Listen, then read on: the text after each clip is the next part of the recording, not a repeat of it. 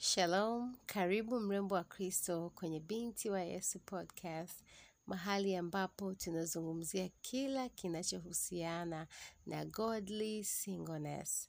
Na nikisema godly singleness namaanisha singleness kwa mtazamo wa kimungu, yani Mungu anasema nini kuhusiana na swala zima la singleness. Mahali hapa tutajifunza godly singleness ni nini, tutajifunza ni nini Mungu anasema au Biblia inasema nini kuhusiana na singleness. Je, kipindi cha singleness ni muhimu? Ikiwa kuna lolote la kujifunza kuhusiana na kipindi cha singleness, lakini zaidi sana lengo ni kumsaidia mrembo wa Kristo aweze kuishi na kuexperience kipindi cha godly singleness au kipindi cha singleness katika hali ya utakatifu, kujitunza, lakini pia akakifurahia kipindi hicho pia. Karibu, mimi ni mwenyeji wako Upendo Masenga. Enjoy. So, tuko episode ya nane na kwa siku ya leo tutazungumzia dhana tano potofu kuhusu kujizuia zinaa. Dhana tano potofu kuhusu kujizuia zinaa. Tukianza na utangulizi wa swala zima la kujizuia zinaa. Uh, natamani turudi kwenye neno la Mungu ambayo ndio msingi wa kila ambacho tunakifanya. Neno la Mungu katika kitabu cha Tesaloniki wa kwanza ile sura ya nne mstari wa tatu mpaka wa tano na wa saba mpaka wa nane natukumbusha juu ya mapenzi ya Mungu kwetu ambayo ni kuepuka uasherati na kujua kuiweza miili yetu katika utakatifu na heshima. Lakini pia tunakumbushwa katika uh, ule, msta, ule mstari wa saba nafikiri kwamba Mungu hakutuitia uchafu bali utakaso, na mwishowe tunaambiwa kuwa kushindwa kufanya hivyo, yani kushindwa kuamua kujizuia zinaa ni kwamba tunamkatalia Mungu na si mwanadamu, na Mungu huyo huyo ambaye ndiye anatupa Roho Mtakatifu wa kutuwezesha kuweza kujizuia zinaa kwa mafanikio. Kwao ni tukiamua tusijizuie, yani mtu akiamua asijizuie zinaa, mtu akiamua asijizuie zinaa ni kama amemgomea Mungu, kwa sababu kama ni ili nguvu ya kumwezesha kujizuia zina Mungu ameshaiachilia bure, ni swala tu la kutii na nguvu yenye Roho Mtakatifu. Uh, na mahali pengine kwenye Biblia Mungu anasema kwamba tutakuwa watakatifu, yaani sasa sisi tutakuwa watakatifu kwa kuwa yeye Mungu ni mtakatifu. Na ukiangalia sisi ni watoto wa Mungu. Sasa ikiwa sisi ni watoto wake, ni jambo la kutarajiwa kabisa kwamba tutafanana na huyo baba yetu, na ikiwemo swala zima la mtazamo wa Mungu kuhusiana na zinaa. Ni kitu ambacho Mungu hakubaliani nacho kabisa na ni dhambi mbele zake. Twende tukasome ile Wakorinto wa pili mstari ule wa sita. Korinto wa pili mstari wa sita. Ngoja niitafute sura ya sita mstari wa kumi na tatu. Oh, sorry ni Wakorinto wa kwanza ile sura ya sita. Wakorinto wa kwanza sura ya sita mstari wa kumi na tatu b. Nitafute hapa. Yes, Korinto wa pili sura ya sita mstari wa kumi na tatu b. Unasema hivi, vyakula kwa tumbo na tumbo ni kwa vyakula, lakini Mungu um, lakini Mungu atavitoesha vyote viwili, tumbo na vyakula. Okay, kumi na tatu b ni lakini mwili si kwa zinaa, bali ni kwa Bwana, naye Bwana ni kwa mwili. Tumeelewa hapo eh? Kwa mwili si kwa zinaa, bali ni kwa ajili ya Bwana.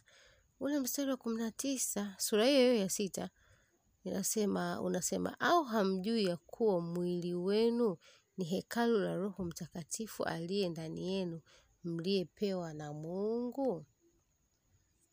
Kwa hiyo Mungu hapa anajaribu kutukumbusha kwamba uh, anajaribu kutuambia kwamba zinaa haikubaliki kwake na kuiepuka inawezekana, lakini si kwa nguvu zetu na akili zetu.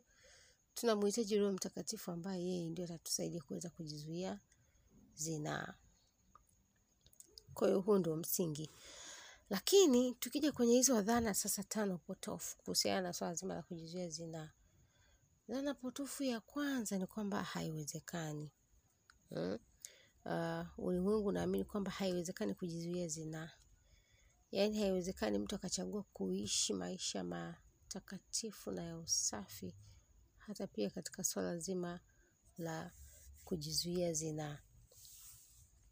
Kwanza, Biblia hiyo inatukumbusha kwamba yote yawezekana kwake yeye aaminie. Lakini pia neno la Mungu linatuambia pasipo yeye hatuwezi neno lolote. Pasipo yeye Bwana wetu Bwana wetu Yesu Kristo hatuwezi neno lolote. Yaani, ngoja nikwambie jambo moja, mrembo wa Kristo. Iko hivi, sio kana kwamba tunapozungumzia au ninapozungumzia kujizuia zinaa basi ni jambo tu lele mama la kawaida. Kwa kweli sio lele mama na sio jambo la kawaida, sio rahisi, lakini inawezekana. Hiyo ndo kauli mbiu yangu. Yaani sio rahisi, kwa kweli sio rahisi, lakini inawezekana. Uh, ni safari, sio tukio la siku moja. Unapoamua sasa pale kwamba ninaamua kwamba nitaishi maisha matakatifu, nitajitunza mwili wangu na nitamheshimu baba yangu wa mbinguni.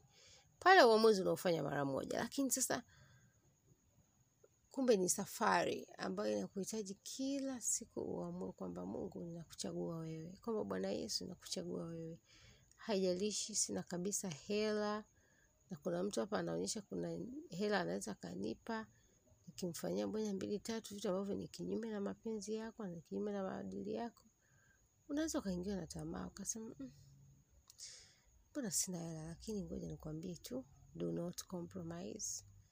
Usikubali kabisa kucompromise. Inawezekana kuishi pasipo kujihusisha na zinaa. Na zinaa ni mtazamo tu na kuelewa. Lakini pia kuna faida hapa za kujizuia zinaa ambazo ni kuepuka mimba kabla ya ndoa, kuepuka magonjwa ya zinaa, kufurahia mahusiano pasipo ngono, ikiwa sasa wahusika wote wawili wameamua kuchagua kujizuia zinaa, lakini pia inaleta afya njema, eh, hakuna mwingiliano wa magonjwa, kusubiri mwenza sahihi, mm, kuweka mkazo katika kinachokuwa kina umuhimu kwa wakati huo. Ina maana kama ni mwanafunzi ataweka mkazo au focus kwenye shule na badala na, sio kujiingiza katika mahusiano ya kimapenzi. Kwa hiyo dhana potofu ya kwanza ni kwamba haiwezekani, lakini mimi niko hapa kuivunja na kuiharibu hiyo dhana. Ni kwamba inawezekana kusubiri, inawezekana kujizuia zinaa. It's very possible. Mungu ni mwema, anafanya. So uh, dhana potofu ya pili ni kwamba ulimwengu naamini huo ni ushamba. Uh, yani sikia nikwambie kitu mrembo wa Kristo, natakiwa uelewe hili. Siku zote mambo ya kiroho huwa yanakinzana na mambo ya ulimwengu, mambo ya kimwili. Kimwili mwanadamu anapiga hesabu. Wewe una miaka fulani sasa hivi, ukifika miaka fulani mtoto wako atakuwa hajazaliwa tu, au ndo umezaa hapo katikati, watoto uzeeni, mambo mengi. Lakini nikwambie tu,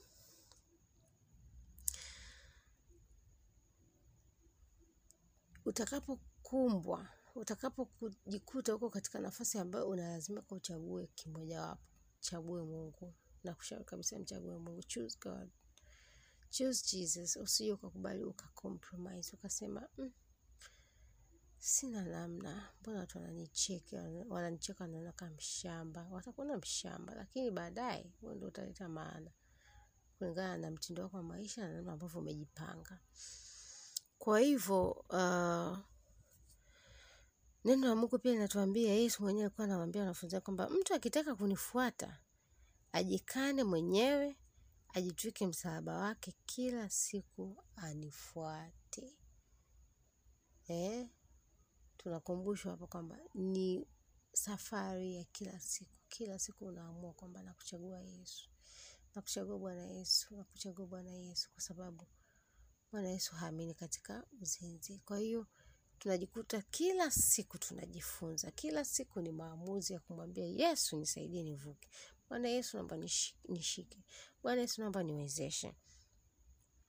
Kwa hiyo watakucheka, watakusema, uh, lakini nikwambie wewe ni mjanja kuliko wao. Iko hivi, mtu akitaka kumfuata Kristo lazima ajikane mwenyewe. Umenielewa eh? Hiyo ya kwanza kabisa.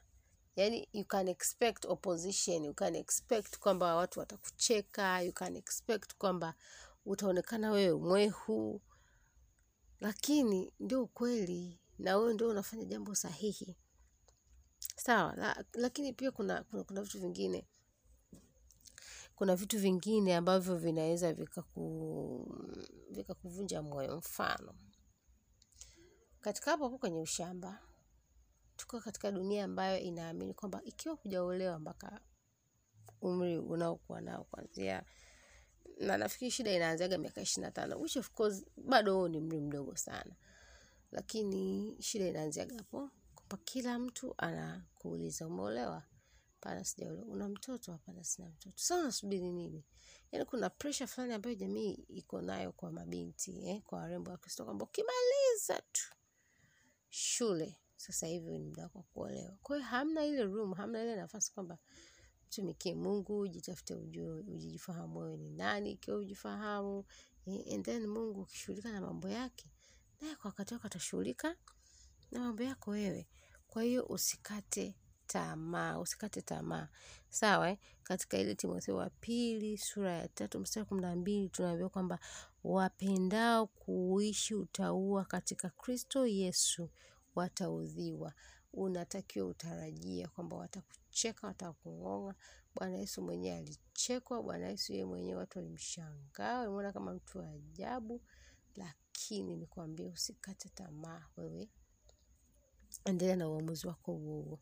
Inalipa, sio ushamba, ni ujanja, ni kwa vile tu kwa sababu hawafahamu, hawajui unatokea wapi, hawajui context, yani hawaelewi kwamba uamuzi huu sio kwa ajili tu ya wewe, unafanya kwa ajili yako, lakini kuna Mungu Baba ambaye ameketi kwenye kiti cha enzi eh, anajivunia kuwa na wewe kama mtoto wake. Lakini pia dhana ya tatu ni kwamba ukishaanza zinaa huwezi kuacha. Huu ni uongo dhahiri kabisa kutoka kwa yule mwovu. Eh, ile Wakorinto ile wa pili mstari wa tano mstari wa kumi na saba mstari huu ni maarufu sana, ya kwamba hata imekuwa mtu akizaliwa katika mtu akifanyika akiwa ndani ya Kristo amekuwa kiumbe kipya. Eh, na tazama ya kale yamepita na yamekuwa mapya. Yaani unazaliwa upya, unakuwa mtoto wa Mungu upya.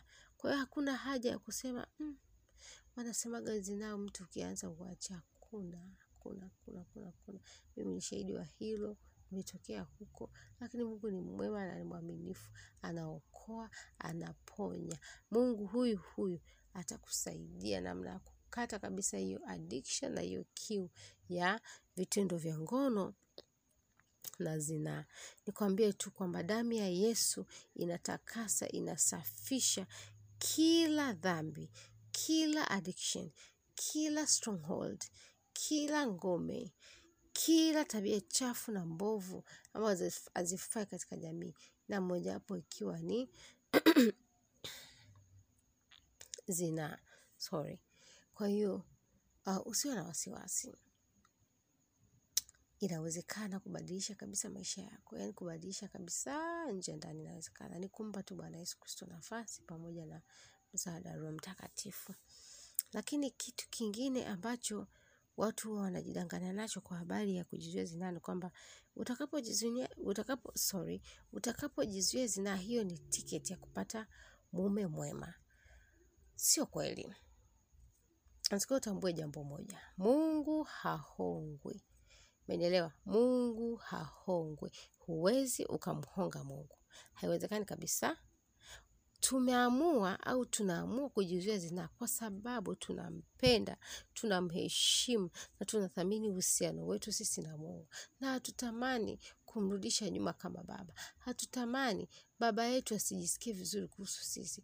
Ndio maana tumechukua uamuzi wa kujizuia zinaa. Lakini sio kana kwamba ukijizuia zinaa, basi ndo una garantini kama yani mmefanya exchange na Mungu kwamba e, Mungu sasa mimi najizuia zinaa, alafu najua utanihakikishia mme fulani, mme bora, mme wa aina fulani. Hapana, hapana, hapana, hapana. Tunafanya, tunaamua kuishi maisha matakatifu kwa sababu tunawajibika, ni wajibu. Eh, kumbuka la Mungu pia linasema tutakuwa watakatifu kwa sababu yeye Mungu ni mtakatifu. Kwa hiyo tunafanya hivyo kwa sababu tunampenda na kumheshimu huyu Mungu wetu. Uh, samani, nikupe tu siri. Utakapoamua kumpenda na kumthamini huyu Mungu na kumchama, kumchangamkia huyu Mungu, kutii yale anayoyasema, eventually atakupenda na wewe. By the way, ulishapendwa tangu zamani, lakini can imagine kwamba Mungu anaona unaenda sawasawa na mapenzi yake, anasema kwa nini simheshimishe? Kwa sababu tunaambiwa kwamba Mungu atatuheshimisha. Eh? Kwa nini asikuheshimishe na mme mzuri eh? Mme mzuri kutoka kwake, mme ambaye mnaendana, mume ambaye anampenda Mungu, mume ambaye yule kabisa Mungu mwenyewe anafurahiwa naye. Atakubariki, atakupa mme mzuri, lakini sio kwamba eti ndo uwache, eti sio uwache. yani ndo uamue kujizia zinaa eti kwa sababu ni kana kwamba mtabadilishana na Mungu. Hapana, hapana, hapana. Mungu hahongwi. Tunajizuia zinaa kwa sababu tunataka kuishi maisha ya utakatifu na utaua, na ni kwa sababu tunampenda na kumheshimu huyu Mungu tunayemwabudu. Lakini dhana potofu ya tano ni kwamba zinaa ni tendo la ngono pekee, yani sexual intercourse. Watu wengi sana wamekuwa na hii fikra wakifikiri kwamba zinaa ni ile tendo la, la, la, la, la, ni tu la sexual intercourse peke yake, lakini zinaa imegawanyika katika vitu vingi sana. Vile tunasemaga eh, wanafunzi wanafunzi wenyewe wanakwambiaga making out, eh, zile romance, out calls, sijui french kissing, sijui masturbation hizo ni zinaa pia eh, kutazama pornography hiyo ni zinaa na ni pepo ambalo litakuvaa sikia nikwambie kitu. Dunia hauwezi ukaenda nayo sawa siku zote afu ukategemea kwamba utampendeza mungu. Eh, tunaambia kwamba aliye rafiki wa ulimwengu hawezi kuwa hawezi kumpendeza Mungu I think au hawezi kuwa mtoto wa Mungu, sikumbuki vizuri, lakini ni huwezi ukawa unataka mambo ya duniani afu the same time tena unataka mambo ya Mungu. Haiwezekani, choose lazima uchague, lazima uchague kwamba ni wewe ni wa Mungu, yani uwechague kwa sababu unaelewa wewe ni mtoto wa Mungu eh. Mungu anakulinda kama boni ya jicho lake, lakini pia kitu kingine ni kwamba kuna point nilikuwa najaribu kuiaddress. Anyways imenitoka. Lakini ni kwamba zinaa sio kile kitendo cha sexual intercourse peke yake. Ni zaidi ya hapo eh, ni zaidi ya hapo. Uh, zamani nilikuwa sielewi. Uh, na kuna namna nilikuwa nafikiri ni sawa tu watu wa kike. Sasa hapa ni, ni ile kujizuia zinaa kama mtu mkiwa kwenye kwenye kwenye courtship kwamba watu ambao wanaelekea katika ndoa. Lakini hapana sio sawa sio sawa. Kuna mahali sikumbuki ni kitabu gani kwenye biblia nafikiri sijui timotheo sikumbuki vizuri wameandika kwamba uh, njiti something like njiti moja ambavyo inaweza kuwasha msitu. Just imagine a single kiss. Inaweza kubadilisha kabisa ile chemistry ndani ya mwili wa mwanadamu halafu mkajikuta mnafanya mambo ambayo sio mazuri mbele za mungu lakini zaidi sana mkaenda mbali kwa sababu tu mmekubali kwamba ah, okay we can kiss sio dhambi inaweza isiwe dhambi kwa sababu haijaandikwa kwenye amri kumi za mungu lakini inategemea na aina ya busu na nini, lakini mwisho wa siku hapana kwa kweli. Kwa ajili ya usalama wako wewe mwenyewe. Hmm? Achana na hivi vitu. Ikiwa uko katika mahusiano ambayo yanaelekea kwenye ndoa, huyo mtu ni wa kwako, utamkuta. Lakini hii dhana potofu ya kusema mimi niko single lakini nagaraga pornographies, sijui nina French kiss, sijui kuna ukishikana shikana na mtu si zinaa hapana ni zinaa kwa sababu ni uchafu mbele za Mungu na sio sawa, sio sawa hata kidogo.